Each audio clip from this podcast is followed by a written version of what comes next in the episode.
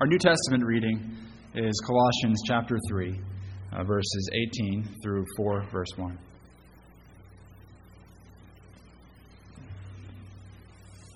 Colossians 3, uh, starting in verse 18. Wives, submit to your own husbands, as is fitting in the Lord. Husbands, love your wives, and do not be bitter toward them. Children, obey your parents in all things, for this is well pleasing to the Lord. Fathers, do not provoke your children, lest they become discouraged. Bondservants, obey in all things your masters according to the flesh, not with eye service, as men pleasers, but in sincerity of heart, fearing God. And whatever you do, do it heartily, as to the Lord, and not to men, knowing that from the Lord you will receive the reward of the inheritance. For you serve the Lord Christ. But he who does wrong will be repaid for what he's done, and there is no partiality. Masters, give your bondservants what is just and fair, knowing that you also have a master in heaven. Thanks be to God for his word. We're wrapping up Colossians chapter 3 tonight. We've been working through Colossians mainly in the evening services, and, and we are wrapping up chapter 3 here and, and just starting into chapter 4. So we're, we're coming to the end of the book, and, and we're in the second half of the book. And we should remember that Paul spent the first two chapters of the book primarily describing for us Christ his person, his work, his incomparable worth, his sufficiency for us. And, and now he's describing for us what our response to Christ should be. And, and his, his logic here is this as he, as he says, as he's working out our, our response to Christ, he says, Christian, don't be who you were. Don't, don't be who you were, the old man, the man who's of this earth, the man who is in Adam, the man of sin, the slave to sin. Don't be who you were. No, be who you are now. You've come to Christ by his Spirit, by faith. And now you're a new man. You're in Christ, the new man. So be who you are. Live according to that new identity. You've been raised with Christ. Your life is hidden with Christ. So let your life now reflect where your position is. Your position's in heaven, where, where Christ is. So live a Christ centered, a Christ focused, a Christ oriented, a Christ directed life. And, and as we've seen throughout chapter 3, this isn't high abstract theology that doesn't intersect with the real world and, and the Monday through Friday of our lives. This is as practical as it gets. This is the lifeblood here of Christian growth that Paul is talking about. And we see this most of all in our text here tonight as Paul turns his attention on the specific roles and relationships and duties that God's called us to. He, he, he gives instructions to wives and husbands and children and servants and masters. And there's an important, important point for us to see here, and that's this is where sanctification, maturity, growth, this is where it happens. It happens not, not in extraordinary religious experiences. That's what some of the false teachers in Colossae were pushing these, these, these extraordinary religious experiences that made you a, a super Christian. Paul says, no, real growth and maturity happens in how you treat your wife and your children. And, and, he, and he's saying real Christian discipline isn't this asceticism that the false teachers in Colossae were, were pushing, this, this making yourself all kinds of extra rules to, to, to, to try to uh, get a, a rein on your, on your flesh. No, he says it happens in the ways that you treat your children, the ways you treat your spouse, and the ways you do your work each day. In fact, it happens in all the, in all the places we, we are tempted to think it doesn't really matter, and there isn't really a difference. So, God, through Paul here, is commanding us to put on the Christ focused character of the new man in all our relationships and all our duties. The Christ focused character of the new man. And then he walks through the, the basic categories of his day. The, he talks to wives, husbands, children, fathers, servants, masters. And with each of them, he lays down a foundational principle for how they're supposed to live. He's not given the comprehensive picture here. He doesn't say much. He just gives them kind of a foundational principle, the essential command that they should work out that should inform everything else. And, and before we get into the details of this, I, what I want us to see is how Christ focused all of this is. Over and over here, Paul says, Love in the Lord, obey in the Lord, serving as serving the Lord, as your heavenly master. He's talking about Christ, the Lord, here. He's saying, Live a life that's dominated by Christ in every relationship and in all your duties. Brothers and sisters, is that the desire and ambition of your heart and your life? That, that you be defined by Christ and that Christ dominates every single relationship and all your duties, every aspect of our lives. We can get so stuck in, in habits uh, that are not Christ focused. We stop growing and maturing, and our relationships with each other become dominated by other things than Christ and His gospel and His lordship. Paul says, Let your lives, your relationships, your duties be dominated by Christ. Now, there's no outline, as you see there. There's no outline in the bulletin or on the screen. Um, there could be, but it, it almost seems superfluous because the list just goes right down through. It's very clear. So we're just going to take the verses one at a time and each, each group that Paul addresses and work through them and then uh, have some concluding thoughts. So, first, in verse 18, we see Paul's instructions here to wives. He says, Wives, submit to your own husbands as is fitting in the Lord. Of all the commands that Paul gives here, I think this is the one that's most explosive in our culture, most inflammatory to people in our day and age. They would, they would say, This is downright wrong for Paul to say this. This is, this is uh, uh, opening the door for all kinds of abuse. This is, this is the patriarchy. Um, this, is, this, is going to, uh, this is going to lead to oppression and abuse for wives. Because our culture is coming to this text with the presupposition uh, that, that uh, to be equal means that we have to have the same role, that we have to be interchangeable. And also, our culture comes to this text saying that, that I can decide who I am and what my role is and what my duties are. Uh, but the Lord says He decides who we are, what our duties are, what our roles are. And so, this, this command here, it's. Uh, it's a difficult command, perhaps. Wives, submit to your husband, but it's also a freeing and, and encouraging command. It's, uh, there's a protection here for, for wives. There's, Paul says, as in the Lord, you're to submit to your husbands. So there's this is God's word, and we're going to stick with it. And it's it's freeing and it's also protecting. All right, so let's consider what Paul says here about the wife's role.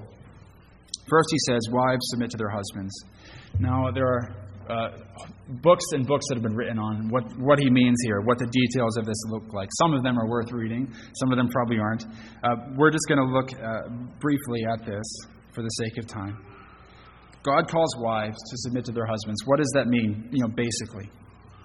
Well, it means that you need to honor your husband's authority and you need to submit to follow his leadership. The wife is not the head of the household, uh, the husband is the head of the household. So, wives need to honor, respect their husbands, support their leadership, encourage their leadership if, it, if, if, if that's needed, and to obey them. And if there's a disagreement, if it's not something that's against God's word, to submit to them in that. You shouldn't, you know, wives should not try to manipulate their husbands or, or coerce them. They have, should have a basic disposition towards their husbands of, I will honor your authority and I will support and follow your leadership. The next clause in the verse kind of flushes this out. It says, Submit to your husband as is fitting in the Lord. And this is saying a couple things here about how you should submit to your husband. First, your marriage is under Christ. That's foundational. How you structure your marriage isn't up to you. It's up to the Lord, and He's given us instructions here in His Word. We aren't sovereign in our marriages. Christ is. He's the, he's the Lord of every marriage. So our marriages have to function not the way we think's best, but the way He's told us in His Word. And here we read, this is the way the Lord wants it to function. So this challenges us. It challenges our pride. It challenges our, our desire to be in control. But it not only challenges us, uh, this command here, submit to your wives as in the Lord, also protects us. Wives are protected here. They are to submit as is fitting in the Lord. So Paul doesn't say you need to write your husband a blank check of submission. You're going to do whatever he tells you to do. He says, no, it's, it's in the Lord. It's a challenge because you have to obey your husband in whatever he commands you to do as far as it's what the Lord commands. But there's protection here. You do not have to do anything that is against Christ's will. Your husband isn't sovereign either, Christ is sovereign. So, wives, this is how Paul and the Holy Spirit are calling us to grow in Christian maturity and to put on Christ. It's to submit to your husbands, to honor them, to, to, to support their leadership, and submit to them in the Lord. The next command, uh, verse 19, is for husbands. Husbands, love your wives and do not be bitter toward them. if, if the call to uh, submit, wives to submit to husbands is somewhat uh, inflammatory in our day, Paul's command to husbands to love their wives and not be bitter uh, towards them was uh, surprising, shocking in his day. Uh, because he's saying uh, wives aren't property, they're not servants, they, they're equals in personhood with you, and you have a responsibility to love them, Paul's, Paul's saying. He puts this strongly in uh, Ephesians 5:25. He says, "Love your wives as Christ loved the church. Love your wives as your own body," he says in 5:28. Well, how did Christ love the church? He sacrificed himself for her salvation. How do we love our bodies? We nourish them, we care for them. So, husbands, love your wives the way Christ loved the church. This, this means don't spare yourself any cost to encourage and nurture them in Christ. Don't spare yourself any cost to encourage and nurture them in Christ. Husbands, are we doing that with our wives? Is our desire to, to love them the way Christ loves the church, that we might see them uh, grown, uh, in, in, gr- growing in, in grace and in Christ? And then, and then Paul adds, Don't be bitter toward them. Now, why would, why would Paul say, Don't be bitter, right after he said, uh, Love your wives as Christ has loved the church? Well, I think when we, when, we, when we sacrifice for people, the temptation is to think, Well, now you owe me. If I'm, if I'm giving myself sacrificially for you, doing things for you, giving up things for you, well, then you owe me. And that can lead to resentment, and, and bitterness can set in. We feel entitled to something, in response. I serve and serve and serve. I give and give and give. So what do I get back? Paul says, don't be bitter. Don't, don't, don't hold that against your wife. That's not loving. That's not what Christ does for us. We are to serve and give and sacrifice and nurture for our wife's good, rejoicing that this is the great honor that God has called us to, and not be bitter towards them for it. Because aren't we glad Christ isn't bitter towards us for his sacrifice for us, his service for us? His love gives and gives and gives despite our sin and our unloveliness. So, brothers, let's love our wives uh, by God's grace like this. Now, uh, before we move on to the next verse, I just want to take a quick look at the relationship that God commands husband and wives to have here. Um, what would it look like if a husband and a wife both own for themselves, first of all, their God given duties to each other and, and work to fulfill them to each other by God's grace? You know, the, the wife honoring and supporting, the, the husband leading in love. We would, see, we would see a sweet and harmonious relationship together. Right? It's like, it's, it's like a dance. When one person leads, one person follows. If you're both trying to lead or both trying to go your own way, it's not going to work. One person has to follow, the other has to lead. God's given us the steps. Let's learn our parts that He's given us and let's strive by His grace to do them because that's what will bring Him glory and that's what will bless one another as well. All right, that's how that's wives and husbands now uh, children in verse 20. And I'm glad there are some children here tonight. Children, verse 20. Obey your parents in all things, for this is well pleasing to the Lord. The gist of this verse uh, for you kids you need to obey your mom and dad. That's what Paul is saying straight out. You need to obey your parents in all things, not when you think it's a good idea, but even when you think it's a bad idea. Paul says, Obey your mom and dad in all things. God's given your parents responsibility over you. He's given them charge over you, so you need to obey them. Now, why is it so important that the one thing Paul instructs the children here is obey your parents? Well, kids, I think that one of the reasons is this teaches you to live under authority. That you can't live the way you want to live. You can't follow your heart, follow your own wisdom. You need to follow God's wisdom, which He's given to your parents. You need to learn from that. It teaches you to trust your parents more than to trust yourself. Not think much of yourself and your own wisdom. And that attitude then translates as you grow from, from your parents to the Lord. You learn to trust Him more than you trust yourself. Not to follow your own inclinations and what you want, but to follow what the Lord wants for you. So that's, that's God's command to children. Obey your parents as in the Lord. And then, then Paul turns his attention to fathers in verse 21. Fathers, do not provoke your children, lest they become discouraged. The command here is given specifically to fathers. I, I think it includes fathers and mothers, parents in general. Um, but uh, uh, I think we should not miss the fact that fa- fathers are the ones Paul particularly addresses. And, and maybe he names fathers here because they're, they're more prone to provoke their children. Maybe. I, I don't know. But I, I, think he does single out fathers because while he has parents in general in mind, he holds fathers primarily responsible for raising children. Now, we, we normally think of, of, of, the mom as the one who does most of the time with the kids, most of the time raising them. But the, the final responsibility for our children lies with, with fathers. And, and I think we dads can, can tend to shy away from that, tend to see the kids as the wife's responsibility. We'll help if we can, if, if we're around.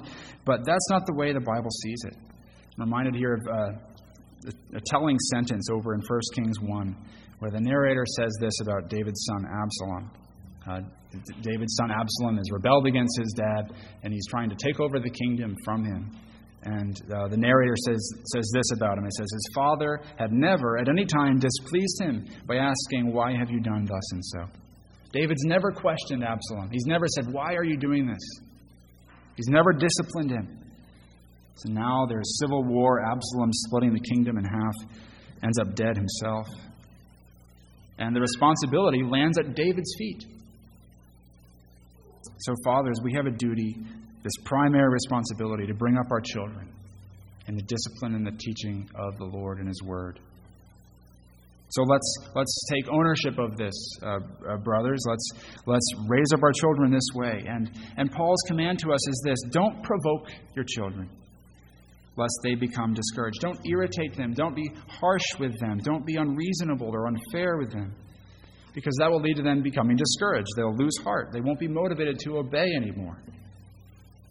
I think the reason we often do become harsh with our children, uh, unreasonable with them, provoke them, is that we fail to realize that, that our entire family life is under the lordship of Christ. He's my Lord, and He's the Lord of my children and my family. And I am not free as a father to treat my family, my children, any way I want, because more, more fundamentally than they belong to me, they belong to the Lord. He's given me a charge, a stewardship to care for them. They're His more than they're mine. And I need to see that, that God's purpose for my children is not my happiness, it's their holiness and growth. And as, as we come to see that more, I think we will uh, learn to be more gracious and, and constant with our children. So, this is Paul's instructions to wives, husbands, children, and parents. And We've seen here all of this, and, and he's describing for us the whole of our home life. It all plays out, again, under the lordship of Christ. This challenges us to more radical obedience and, and more radical selflessness. It, it calls us to submit to Christ in every single relationship in our homes, not to see them as somehow separated from our relationship with the Lord. And at the same time, this, this, this also protects us because we're bound to Christ first. All these things Paul is calling us to do submitting, loving, obeying, disciplining it's all under the lordship of Christ. It's in the Lord. And there's a refuge in that for us. So this is these are Paul's instructions to the home. But then he goes on, and we see here that the lordship of Christ doesn't end at the doors of the home, it extends out into the workplace as well. That's what we see next in the text. Paul talks about servants and masters. Of course, that isn't, uh, we don't have servants and masters so much in our day. Um, but Paul's principles here translate well uh, for employees and employers. So Paul addresses bond servants first, and this is verses 22 to 25. Uh, let me read verse 22, Paul's basic command here. Bondservants, obey in all things your masters according to the flesh, not with eye service as men pleasers, but in sincerity of heart, fearing God. And then he expands a little more on this, verse 23. And whatever you do, do it heartily, as to the Lord, and not to men. It's as though Paul's anticipating a possible reaction here uh, in the Colossian church. You can imagine someone saying, Well, if I belong to Christ, then, then he's my master. I don't have an earthly master that I have to serve anymore. Christ is the one I submit to. I don't have to submit to a man. And Paul says, No, it's, it's actually the other way around. Because you belong to Christ, you must obey your earthly master with even uh, more faithfulness and more integrity, quicker obedience. And he says this obedience can't be for self promotion, it must be a sincere obedience from the heart. Again, our culture balks at all these commands, and this is no exception. Our culture loves to disrespect those in authority. And in work culture in particular, bosses are often a favorite target of gossip and slander. Um, Paul, Paul rejects this attitude here that says, I'm only going to do, do well when my master, my boss, is watching. I'm only going to, to do, what, do well in order to get ahead or to get a promotion or a raise. Paul says, No, you need to work with a sincere heart, with, with not putting on a show, not being a people pleaser. Work heartily, he, he says. Whatever you've been given to do, do it with all your might. He says, Don't do a half hearted job, even if it's the lowest, meanest job. He says, Whatever you've been given to do, do it well. What's the motivation for this? Because mundane work feels so mundane. Uh, what enables us to do the mundane things that we're called to do well? Well, the first thing we see here, it's the fear of God. Brothers and sisters, how we work, how, how hard we work, how, how sincerely from our hearts we work, how much integrity we have in our work shows how much we fear the Lord or don't fear the Lord. It's having this awareness that I live out my whole life under the lordship of Christ. Every single day, I, I go out to do my work. God is watching me. And I want to glorify Him. I want to honor Him. I don't want to displease Him. More than anything else in the world, that matters to me in my work. It's that attitude that, that motivates us to do even the mundane things for His glory, to do them well. And he, then we see another, another motivation here in verse 24. Paul says, Knowing that from the Lord you will receive the reward of the inheritance, for you serve the Lord Christ. So he says, Not only should you work because you fear the Lord, but also serve, work for your earthly master, because when you do, you're really serving your heavenly master and you're going to get an inheritance from him. Now, it's interesting that Paul says you're going to get an inheritance here because he's talking to servants. And servants don't qualify for an inheritance in the Roman world. Only sons get an inheritance. But Paul says, servants, you have a new identity. You're in Christ. You're a son adopted in Christ by his grace. So when you work for your earthly master, you're really working for your heavenly Father. And, and as a son, you have a glorious inheritance coming with God in Christ, in glory forever, that can't be touched or taken away. And so Paul is, is encouraging these servants to see who they are and have that play out in their earthly lives. Brothers and sisters, uh, as we consider this, what's the work God has given us to do? What's your work? Think of the hardest part of your work, the most mundane part of the work that you have to do, the most tedious thing. Let's be faithful in these things.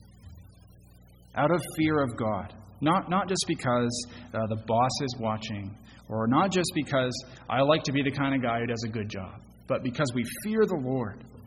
And, and because we know we are sons who are working to please our Heavenly Father with a glorious inheritance that's coming.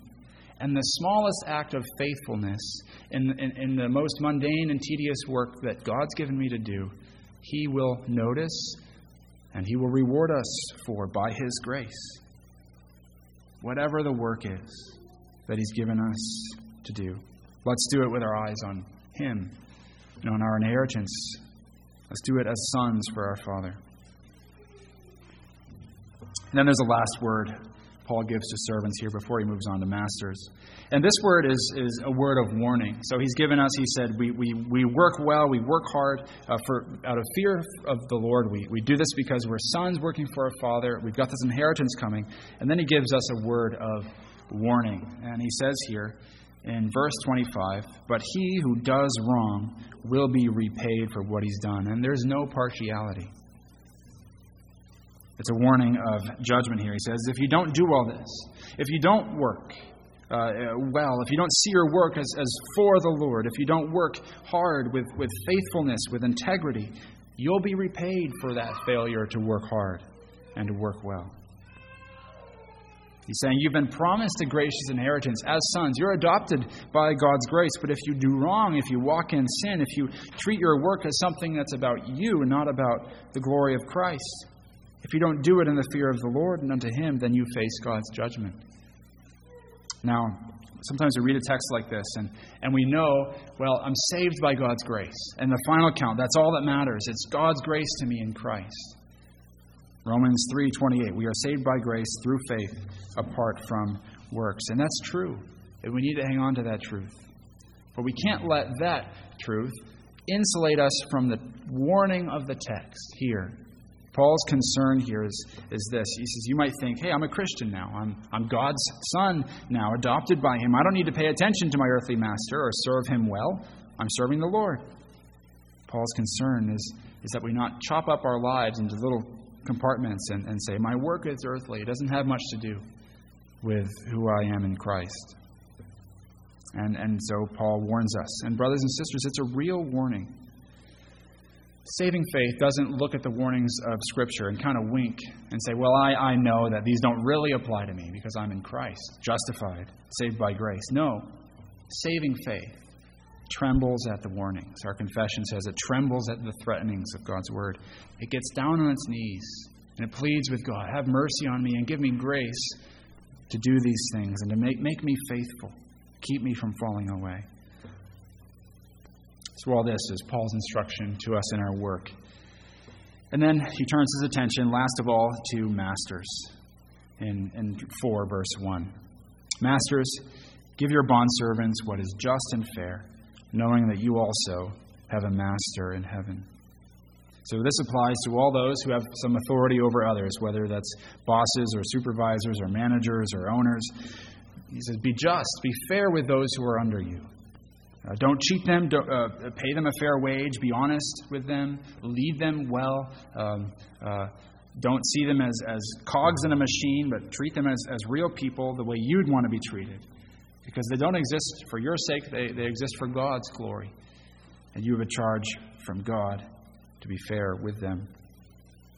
Why should masters treat their servants with a, this way? Why should those in authority treat those under them this way? It's because, Paul says, you have a master in heaven.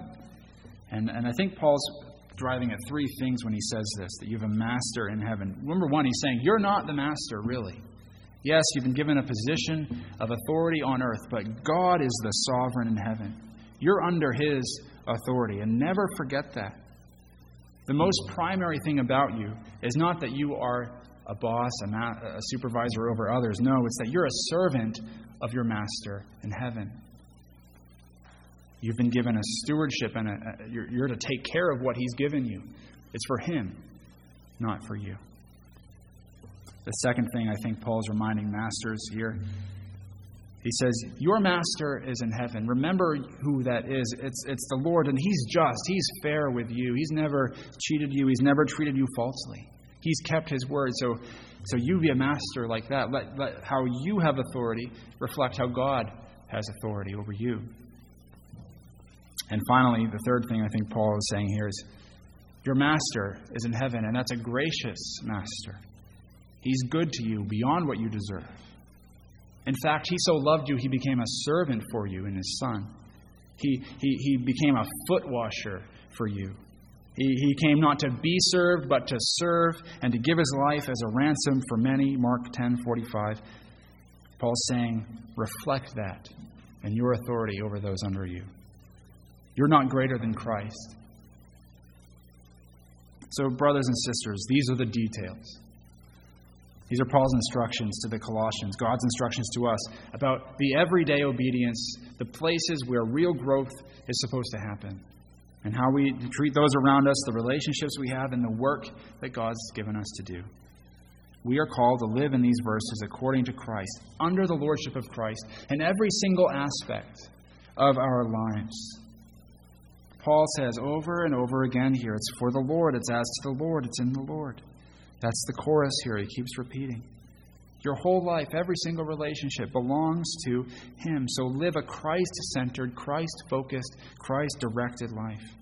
In your marriage, your parenting, your work, nine to five, weekends, all the time, it's in Christ and under Christ.